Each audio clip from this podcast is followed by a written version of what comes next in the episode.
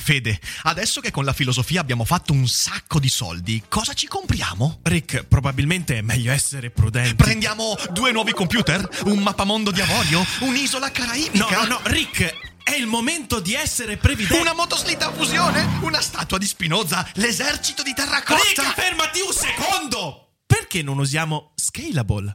Scalable è l'app perfetta per chi vuol conoscere il mondo degli investimenti. Attenzione, investimenti pensati col cervello, non scelte di pancia. Scalable ti mette a disposizione gli strumenti essenziali per costruire una cultura del risparmio, ETF, piani di accumulo, accantonamenti a lungo termine per pensare oggi a quel che potrai fare domani. Scalable è un servizio sicuro e regolamentato con oltre 600.000 clienti e che ti aiuta a comprendere come funziona la finanza usando la testa. E sai qual è il bello? Con Scalable puoi iniziare a investire con solo un euro. Trovi tutti i dettagli in descrizione. Quindi, niente motoslitta a fusione? Tra qualche anno, Rick, quando Scalable ci avrà aiutato a far crescere i nostri risparmi. Ok. Ma quante domande avete? Quante domande covano nell'interiorità del vostro animo? Tante e noi abbiamo le risposte, si spera, e cercheremo di darle in questo QA, il primo QA selvaggio della stagione, come sempre, dopo la sigla. Uno spettro si aggira per il web. Lo spettro di Daily Cogito. Zombie, siete avvertiti.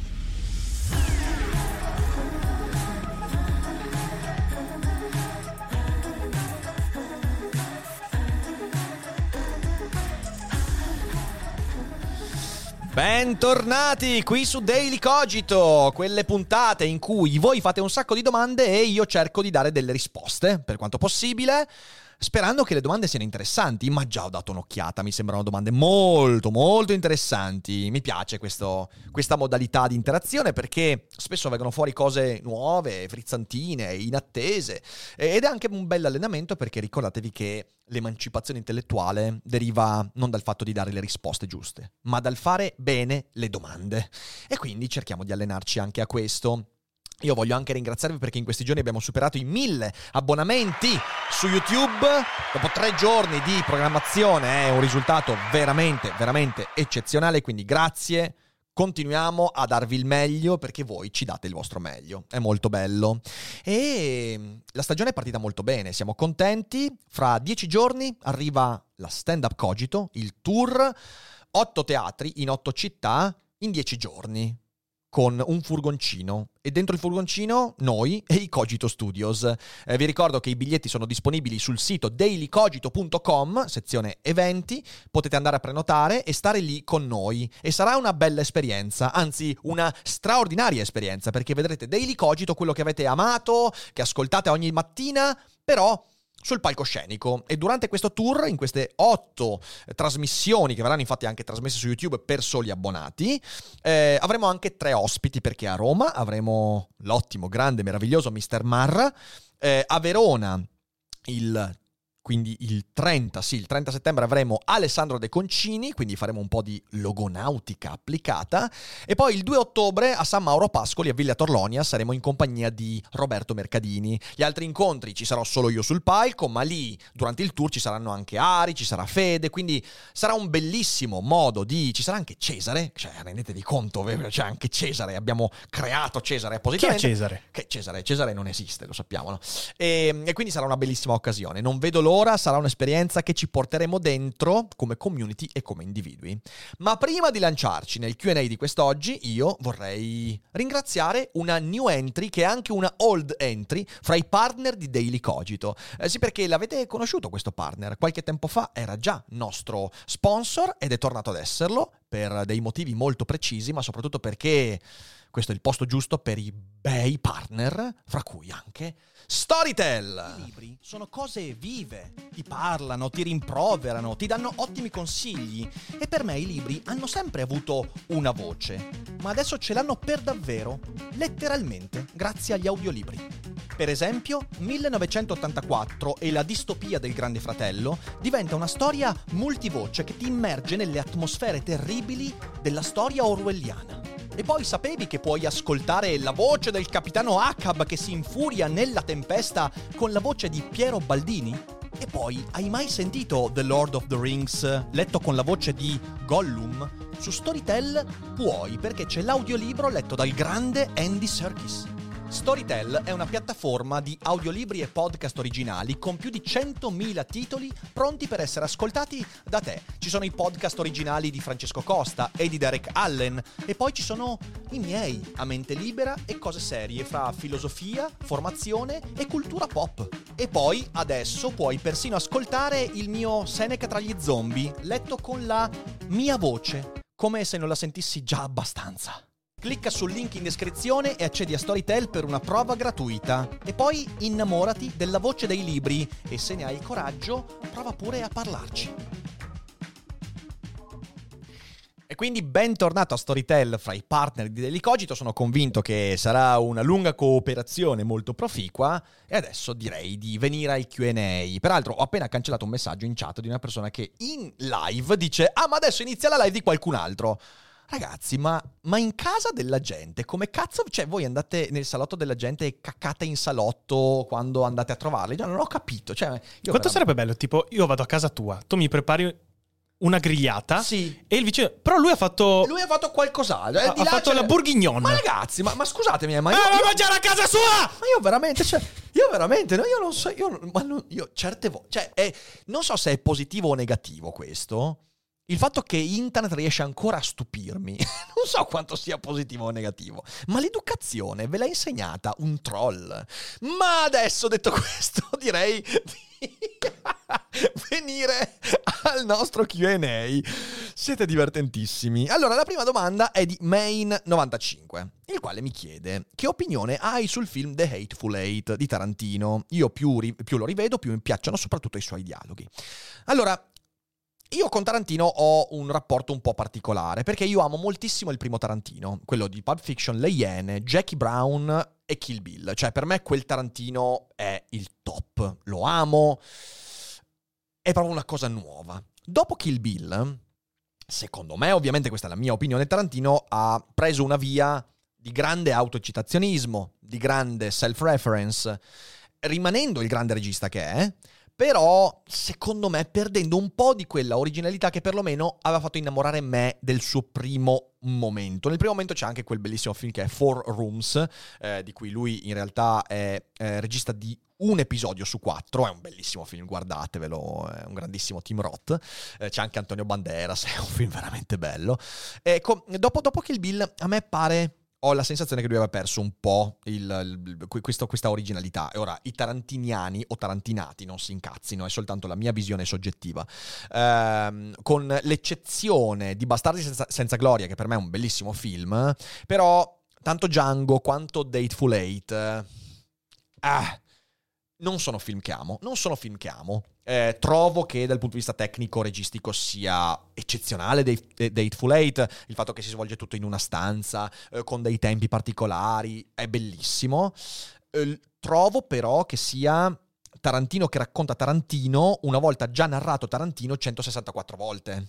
E quindi lo trovo un po' stentato, tutto lì. Eh, lo trovo forzato e quindi non amo il film, per quanto poi riconosca che è un film di alto livello preferisco altro di Tarantino. Tutto lì. Eh, mi è piaciuto molto C'era una volta ad Hollywood, perché lì invece ho visto un Tarantino che si è rimesso in discussione. Eh, ho visto un Tarantino nuovo, inaspettato, e infatti i tarantiniani, quelli eh, che sono molto molto legati a The Hateful Eight, Django, Bastardi senza gloria, hanno detto ma io sto film, a me sto film non è piaciuto. Eh, a me piace quel Tarantino. Eh, però, di nuovo, è la mia sensibilità. Eh, andiamo alla domanda di Fiorellino. Fiorellino chiede: Hai qualcosa da dire sulla filmografia Pixar? Io personalmente li adoro, ma volevo sentire l'opinione di qualcuno che non ha il bias della nostalgia come me. Eh, in realtà, anch'io ho il bias della nostalgia, eh, cioè non è che sia totalmente esente. Um, cosa penso della Pixar? Allora, penso che la Pixar abbia fatto dei capolavori. Up e Monsters Co. sono i miei due preferiti. Anche Coco. Sono film che ho adorato, eh, che, che, fanno parte di me. Ehm, dall'altra parte, tante opere della Pixar a me non sono granché piaciute, per esempio Inside Out. È un film che non mi è piaciuto. Ehm, ci sono altri film, poi non li ho visti tutti, tipo mi mancano i Cars, mi mancano vari pezzi.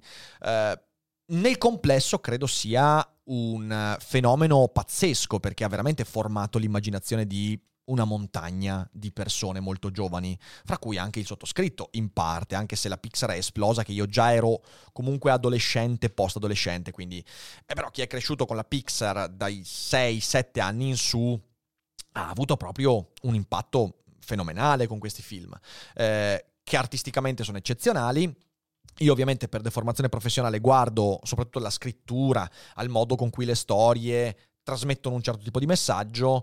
Da quel punto di vista lì, secondo me, la Pixar molte volte fa molto bene, molte volte invece traballa per delle semplificazioni. A me Inside Out non è piaciuto per la semplificazione devastante che si dà, per esempio, della psicologia umana. Non è quella la psicologia umana. Però non voglio entrare nel dettaglio. Quello che voglio dire è che se emotivamente riconosco la grandezza dell'opera della Pixar, soprattutto in alcuni film, poi razionalmente e analiticamente alcune cose mi stridono di tanto in tanto. Però Up, Coco e Monsters Co. rimangono nel mio cuore.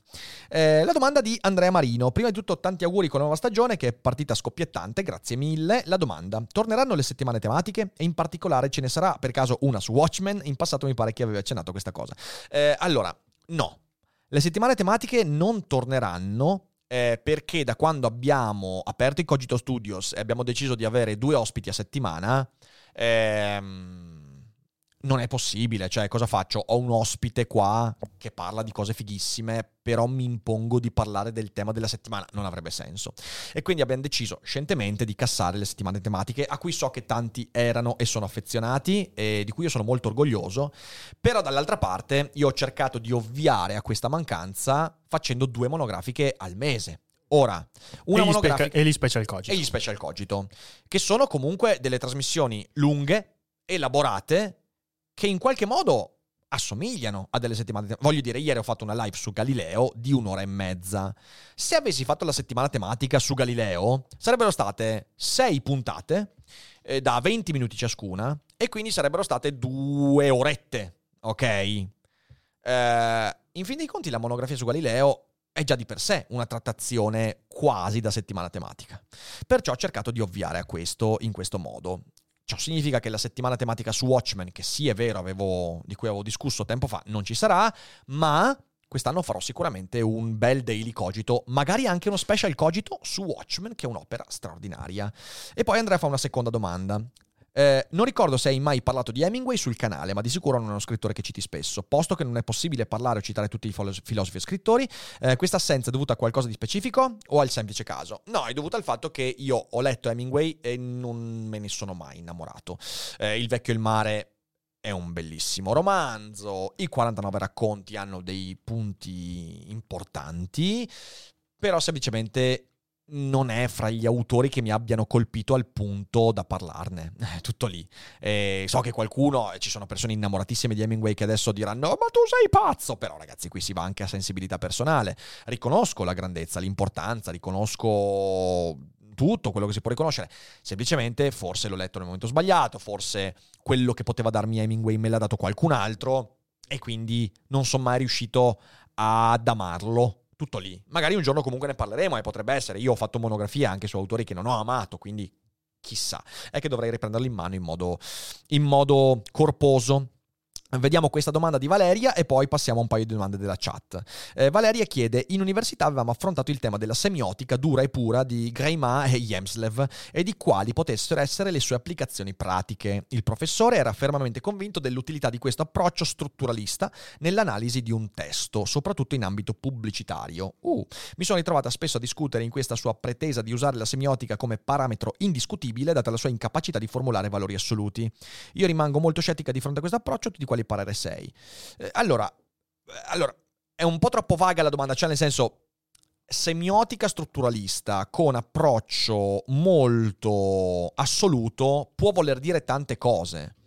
Credo che la semiotica abbia sviluppato degli strumenti per fare analisi di testi in contesti particolari e in modo molto preciso. Certo, non scientifico, ok, la semiotica non è una scienza, è un discorso sui discorsi, è un discorso sul modo con cui costruiamo i discorsi e, e, sulla relazione fra i nostri discorsi e la realtà, quindi insomma non può esserci una scienza, quindi non è una hard science, non è che una soft science, è un discorso che dovrebbe adottare il più possibile un metodo. Ora, la semiotica sul metodo di applicazione può ambire ad avere un suo rigore.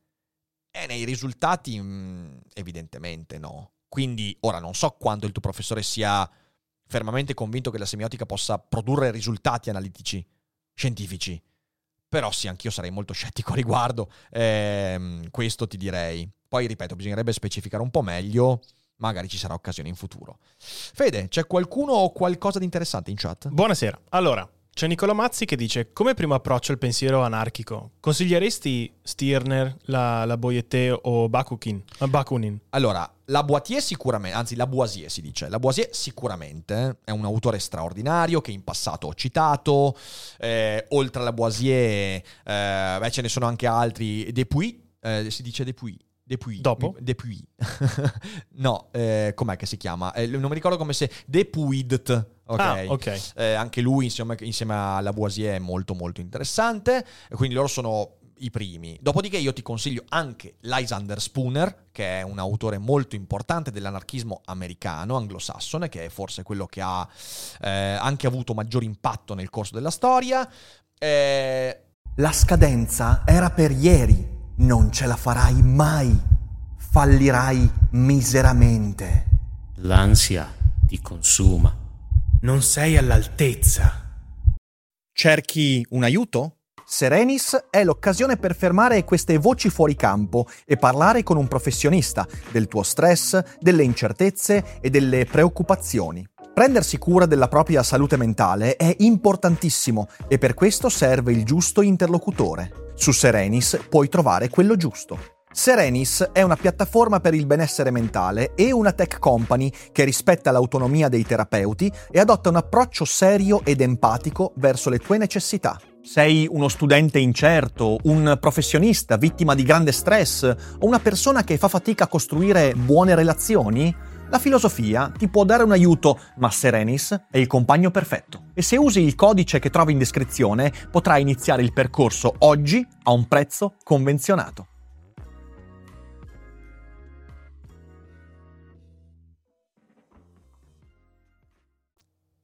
Bakunin ovviamente sì, perché anzi è l'autore più citato nell'ambito dell'anarchismo, per quanto eh, il suo non sia l'anarchismo, anarchia, non esiste l'anarchia, esiste l'anarchia di stampo comunista, socialista, eh, capitalista, di libero mercato, eh, liberale, so, sono tante le forme di anarchismo. Ehm, l'altro autore è sicuramente Stirner, che ha un anarchismo di tipo filosofico che forse è ancora più radicale rispetto a questi autori. Quindi questi sono quelli che ti consiglierei. Ok, poi c'era un'altra domanda invece di Massimo che ti dice Solo una in tema Tolkien, Anelli del Potere. Cosa reputi non tolkieniano o errato nei personaggi attuali? Sì, vorrei sentirti parlare di Tolkien. eh, vabbè, lo dico brevemente. Eh, Galadriel non è Galadriel. Non solo perché l'hanno trasformata in questa principessa guerriera, quando Tolkien spessissimo ripete che Galadriel non è mai stata una principessa guerriera. Eh, ma, eh, cioè, è più Frozen che non Galadriel, questo personaggio di Rings of Power. Ma soprattutto sembra una quindicenne sperduta che non capisce un cazzo dell'esistenza. Grazie Roberto per il Grazie, terzo Roberto. mese di Cacciatori di Zombie, grazie mille. Sembra una che eh, un'aliena che è arrivata dal, da, da 15 giorni sulla Terra. No, cioè ragazzi, questa ha 3000 anni, ha già vissuto due guerre, un paio di genocidi, la guerra dei Silmaril, la cattività degli Elfi, cioè questa qua ha vissuto delle cose veramente pesanti. Non può essere simile a un adolescente. Cioè, in questa era gli elfi sono già molto maturi, sono già molto delusi, sono già molto disillusi del mondo. E questa roba per me racconta una storia diversa. Ci sta, eh, lo ribadisco, eh, io vorrei, l'ho già detto anche questa mattina eh, su Instagram, io non sto dicendo che non può, non, non dovreste apprezzare la serie. Ma assolutamente, a uno può piacere, a me non piace il modo in cui sono scritti i personaggi, non mi piace la coerenza di alcune scelte, non mi piace la ridicolizzazione di alcuni, di alcuni, di, di alcuni caratteri, però ci sta, uno può amarlo, però amatelo ricordandovi che non è Tolkien, perché i personaggi sono qualcos'altro. Elrond sembra uno appena uscito d- dalla high school. Sembra uno di, di, di, di, Che cazzo? How I Met Your Mother. Ti aspetti che salga in appartamento insieme ai suoi roommates e che si metta a fumare una canna. Elrond, in quell'epoca lì, è già un re. È già uno affermato. È già. E uno può dirmi, eh vabbè, ma sono licenze poetiche. E ni. Perché in realtà se c'è tutta una costruzione già preesistente del personaggio, è come, non so, facciamo il caso. Prendo Harry Potter, voglio farci una fanfiction e mi invento il fatto che Harry Potter in realtà non è orfano. Eh, se lo chiamo Harry Potter e non è orfano, sai, non è mica più Harry Potter. È la stessa cosa con questi personaggi. Quindi, Rings of Power è una fanfiction molto costosa, eh, che può essere apprezzata, ribadisco, uno lì è questione di sensibilità, a me non piacciono tante scelte, non mi piace come vengono trattati i nani, eh, non mi piacciono un sacco di cose, non mi piace sto... sto il- vabbè, sono tante le cose che non mi piacciono, però ripeto, non voglio dilungarmi troppo. Se uno mi dice, mi piace la storia, ci sta. Se uno mi dice, eh, è pieno di spirito tolkieniano, no, vec. Cioè, no, significa che non hai mai letto una pagina di Tolkien, significa che non hai idea di cosa sia lo spirito tolkieniano, significa che non hai idea di quale fosse l'intenzione narrativa tolkieniana. Eh, e quindi è tutto lì il discorso. Sono tantissimi i personaggi attualmente. Poi a Numenor c'è Alfarazon, che nella serie non è manco il re, perché hanno deciso di mettere una regina a Numenor. Ma perché? Ma cos'è che ha spinto a fare questa scelta? Ma per quale cazzo di motivo? Già avete i diritti di poca roba. Se poi di quella po- poca roba mi cambiate anche le cose, minchia. Poi vabbè, la scena di, di Elrond che viene sfidato da Durin e si scopre che, che, che Durin è incazzato perché Elrond non è andato sul matrimonio, ragazzi. Cioè, è roba da Thor Love and Thunder, cioè l'umorismo di Taika Waititi lì, eh. Ed è grave, è obiettivamente grave che lo si mette in una storia del genere. Tutto lì, tutto lì. Sembrava una scena tra due napoletani. Non sei Eh. venuto al mio matrimonio. Eh, eh, eh, quindi io non, sono, io non sono affatto un purista che vuole che sia tutto perfetto. Io i compromessi li capisco e ci sono anche, eh, ci sono anche dei- dei, eh, delle scelte di compromessi che possono essere comprensibili. Però lì non ci sono, ci sono scelte deliberate. Gli Harfoot, sti Hobbit di Woodstock che sembrano i ragazzini di Stranger Things, i Goonies però con i piedoni. Dai, su, avanti.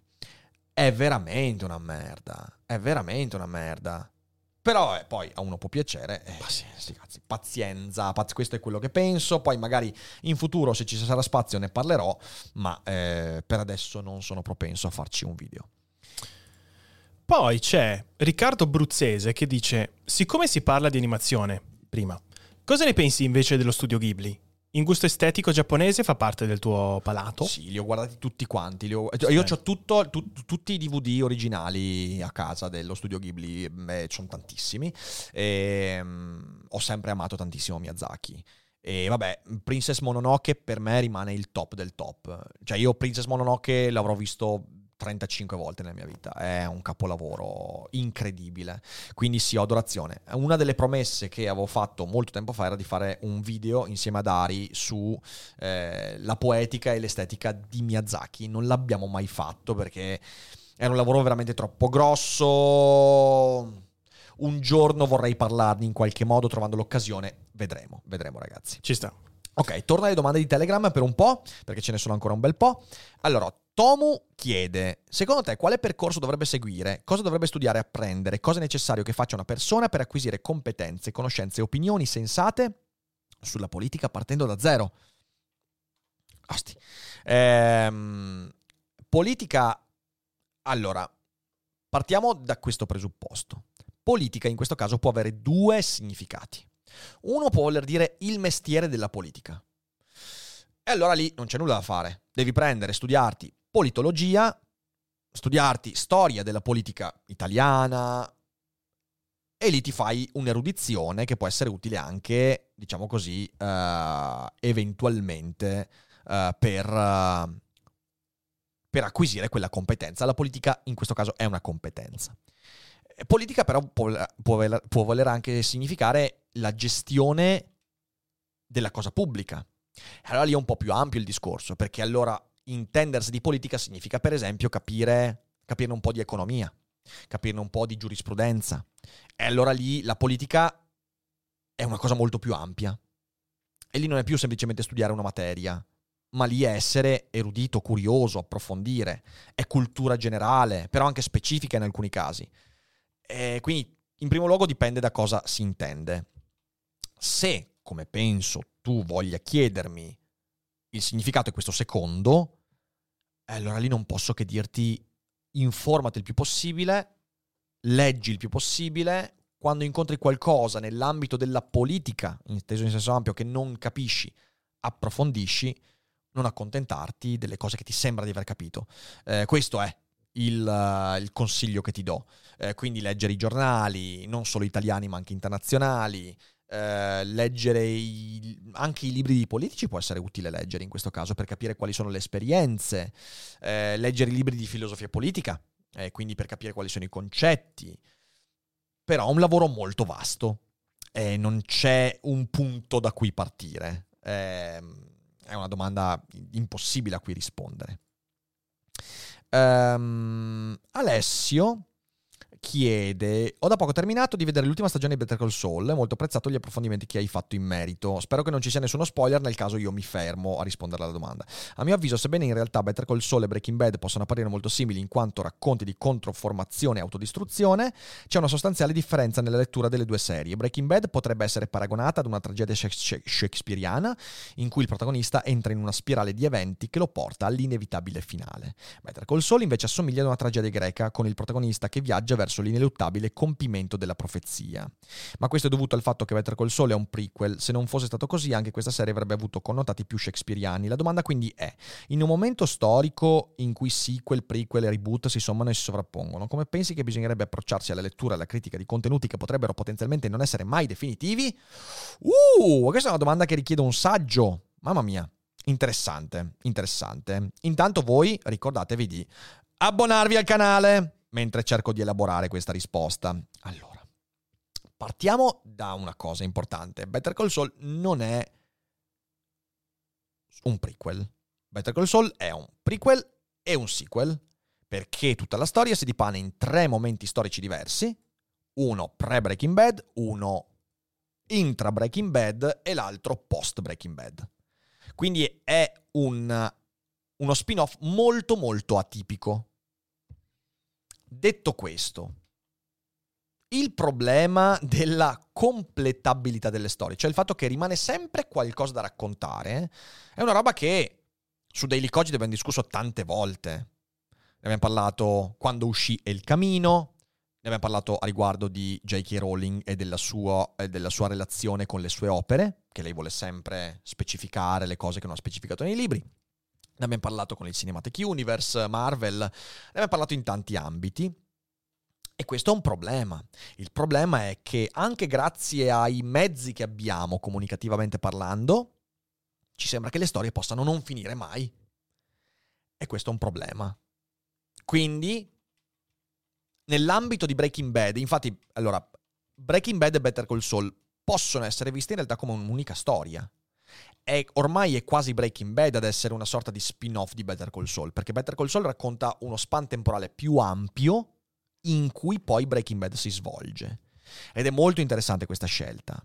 E quindi se io devo fare un lavoro interpretativo su questa serie, mi sento di farlo unitariamente. Infatti non sono molto d'accordo con la partizione che tu fai. La tragedia shakespeariana e quella greca, certo hanno le differenze, però in realtà sono così marcate le differenze. In entrambi i casi c'è una destinalità, in entrambi i casi c'è l'incapacità di dire dove sta il bene e dove sta il male. Quindi è una cosa un po' complicata. Ehm, sicuramente noi facciamo i conti con il fatto che qualsiasi interpretazione diamo oggi di una storia, di un qualcosa, dobbiamo sempre tenere aperta la possibilità che qualcuno poi ci racconti una parte in più di quella storia. Ehm, quando invece dovremmo avere la forza di considerare chiusa una storia una volta che è chiusa. Eh, una volta che un autore l'ha voluta chiudere. È un casino, è un casino. È una domanda su cui bisogna riflettere comunque, perciò non ho una risposta definitiva, però ottimo spunto, grazie mille. Paolo Possanzini dice: Vorrei sapere se farai una live su, su Ballard. Eh, quest'estate ho letto il suo Crash, da cui Cronenberg ha tratto l'omonimo film, che consiglio di, di recuperare. Ora eh, di suo in lista da leggere La mostra delle atrocità. Sono due libri bellissimi che io adoro. Eh, Ballard è un autore che è stato molto importante nella mia formazione. Eh, chi ha letto i racconti della vera nuova carne lo sa, cioè nel senso c'è, c'è, ci sono degli elementi ballardiani piuttosto forti, dei richiami abbastanza palesi, per chi ovviamente ha letto anche Ballard. Um, cos'è che posso dirti? Eh, sicuramente ho intenzione di farci un video un giorno. Uh, devo trovare il modo, perché non vorrei, ecco, un autore come Ballard, in primo luogo farei fatica a farci una monografica. In secondo luogo, ehm, devo trovarci il lato giusto, cioè non è l'autore che dico, ah vabbè ci faccio una recensione, ti parlo di Ballard, no, devo trovare l'occasione giusta. Eh, quindi aspettiamo l'occasione giusta e poi vediamo cosa succede. Grazie a Fabio, grazie mille per la fuga dagli zombie, grazie anche a Marco eh, per la fanteria anti-zombie di due mesi e chiede, Rick, quando parlerai dei libri letti in agosto? Eh, la settimana prossima credo farò la puntata, quindi pazienta qualche giorno.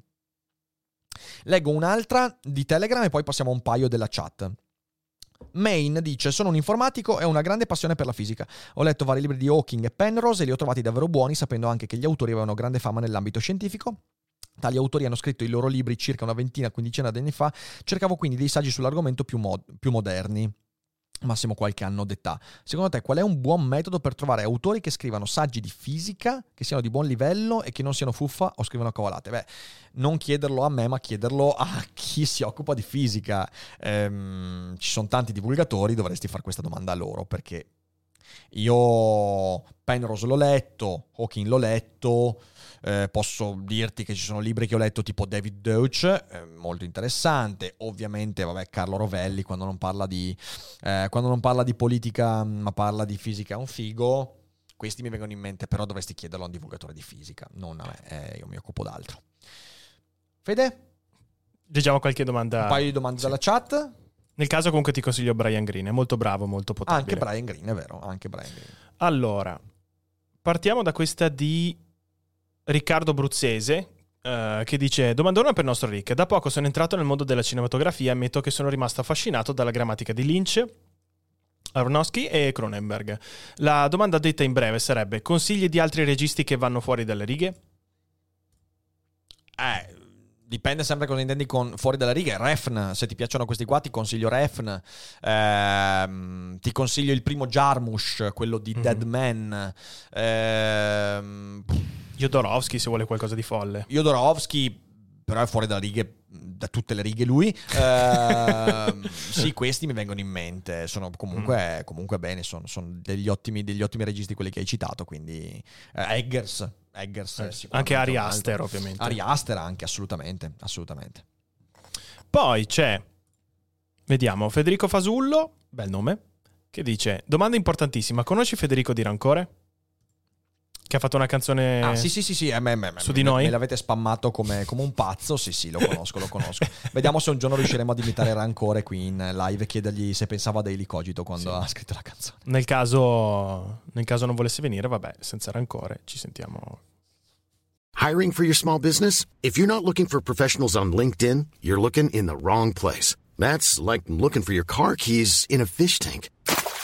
LinkedIn helps you hire professionals you can't find anywhere else, even those who aren't actively searching for a new job but might be open to the perfect role. In a given month, over 70% of LinkedIn users don't even visit other leading job sites. So start looking in the right place. With LinkedIn, you can hire professionals like a professional. Post your free job on linkedin.com slash spoken today. Vabbè. Questa mi è piaciuta, questa Bravo. mi è piaciuta. questa Ti conviene. Dialettale minimo, no, sì, minino, dice... Eric, sono nuovo ai tuoi cogiti, ottimo lavoro. Qual è la tua branca preferita della scienza e perché proprio quella? La biologia evolutiva. Eh, fantastico. Eh, beh, l'evoluzionismo per me è stato... cioè mi ha proprio cambiato il modo di pensare. eh, ho cambiato l'approccio a tutto quello che mi circonda quando ho cominciato a leggere autori legati all'evoluzionismo, non solo ovviamente Darwin, ma anche eh, Gould, eh, Dawkins, eh, Meir, eh, Telmo Pievani, cioè mi ha proprio Mm. cambiato la mentalità, quindi la scienza, l'evoluzionismo e la biologia evolutiva è per me la cosa più appassionante di tutte.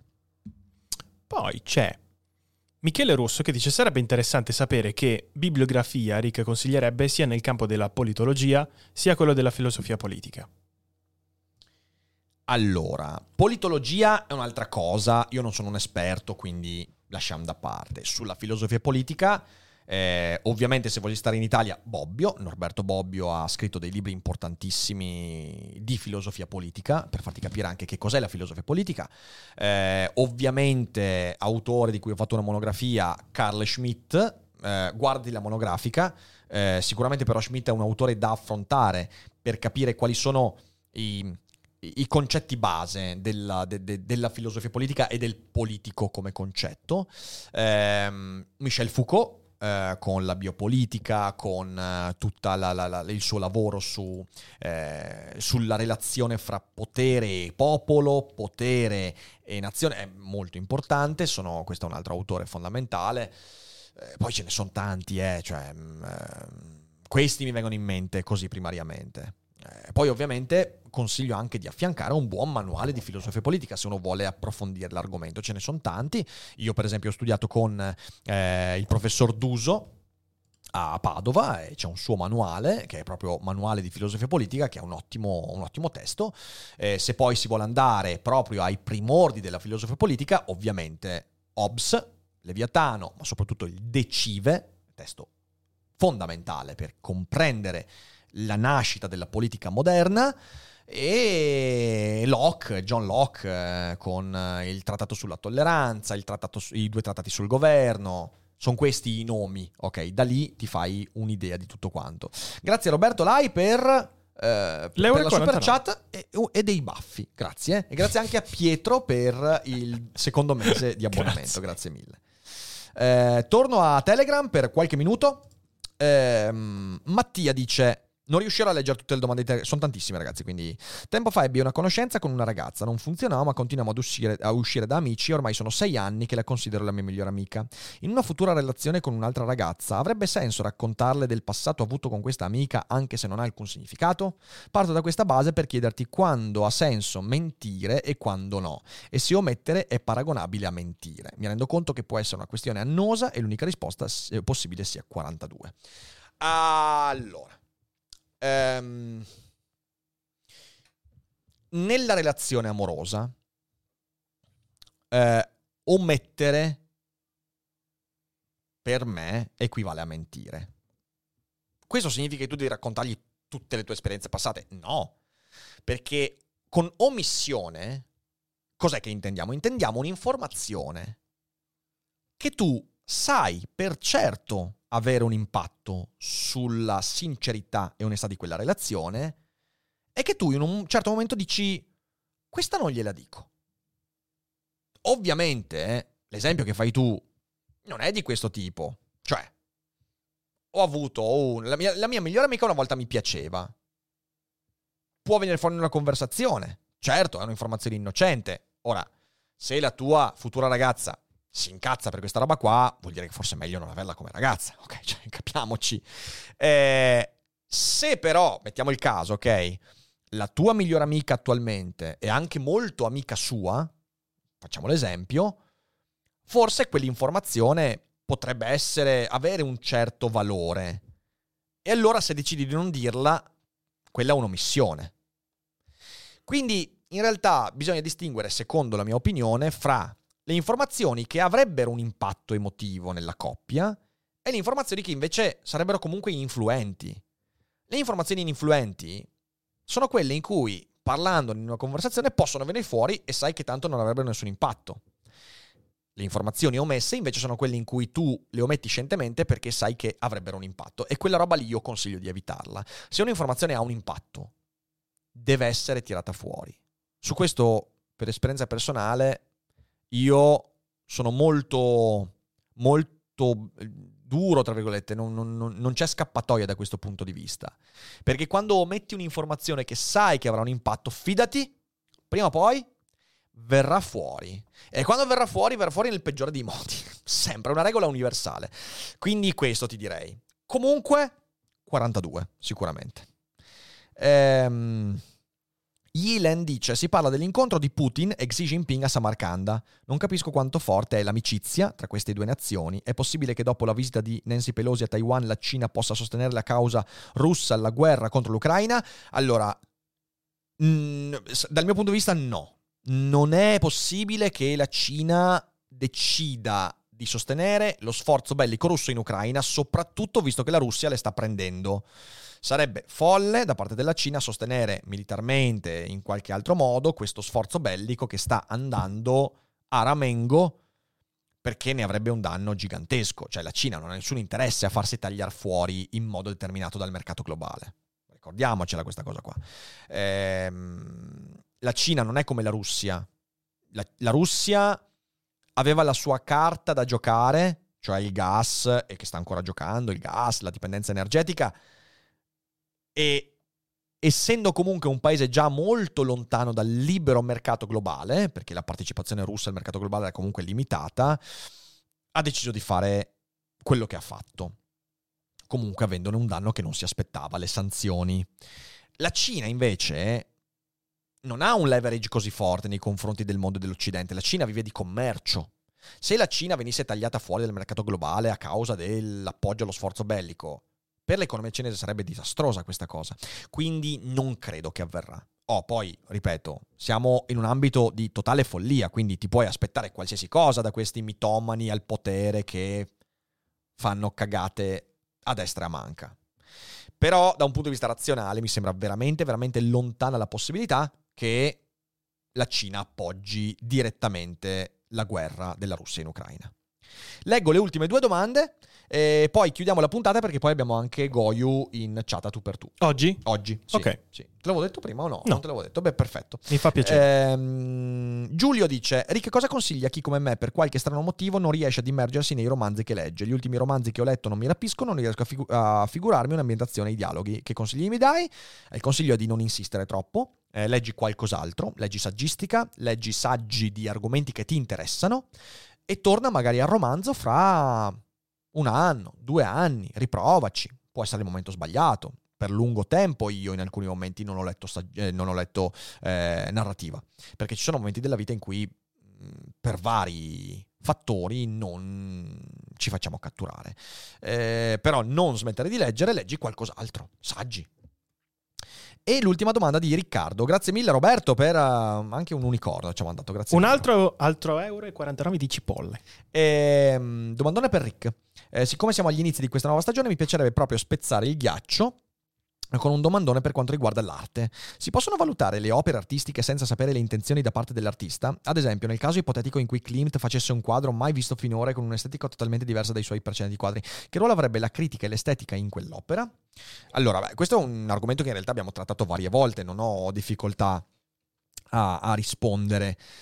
La grande opera d'arte non vive mai delle intenzioni autoriali. Cioè, una grande opera è tale anche se io non conosco cosa l'autore voleva dirmi. Questo vale in letteratura.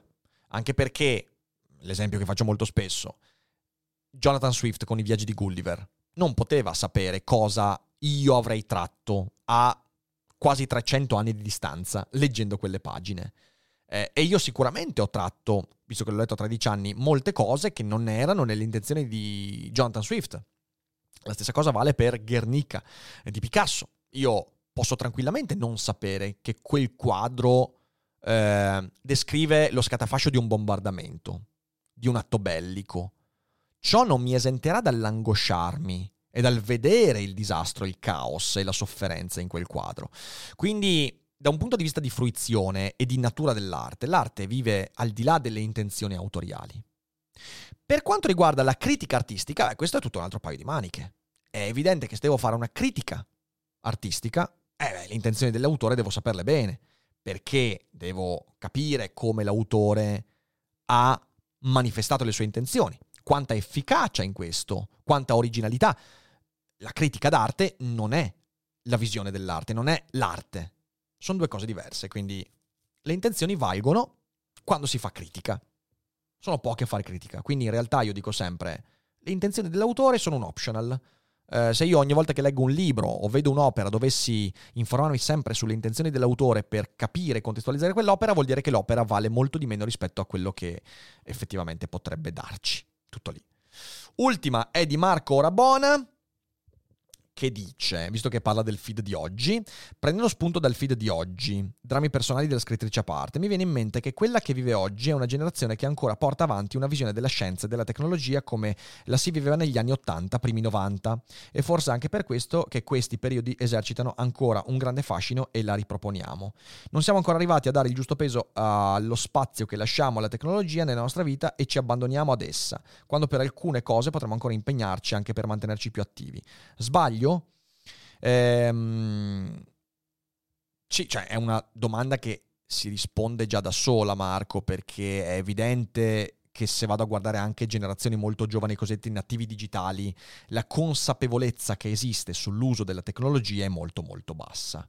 Ora io spero che si sviluppi una consapevolezza diversa, spero che di fronte ai social network, di fronte a internet, ci sia una ripresa eh, di autostima che permetta alle persone di dire eh, io voglio usarli questi mezzi, non voglio essere usato da questi mezzi, cosa che invece oggi accade molto spesso, però sì, cioè nel senso staremo a vedere, eh, cioè non, non, non, ci sono risposte a riguardo. Eh, lavoriamo affinché si sviluppi una maggiore consapevolezza. Daily Cogito esiste un po' anche per quello. E direi che con questo ci siamo. Ehm, e io vi ringrazio tanto per queste numerosissime domande, alcune delle quali veramente molto molto interessanti. Bella lì, QA sono sempre belli da fare.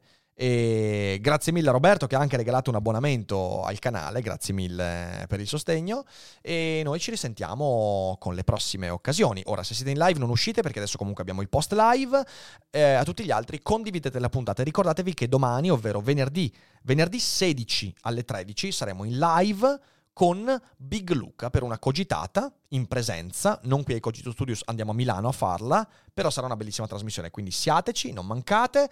Grazie mille, un abbraccio e ci vediamo presto ragazzi. Ciao!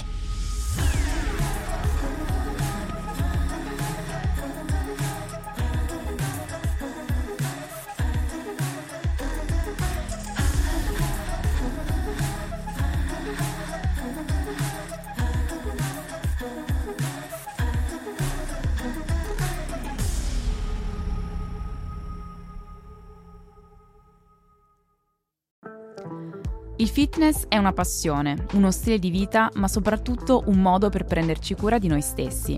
Io sono Virginia Gambardella, divulgatrice in ambito benessere.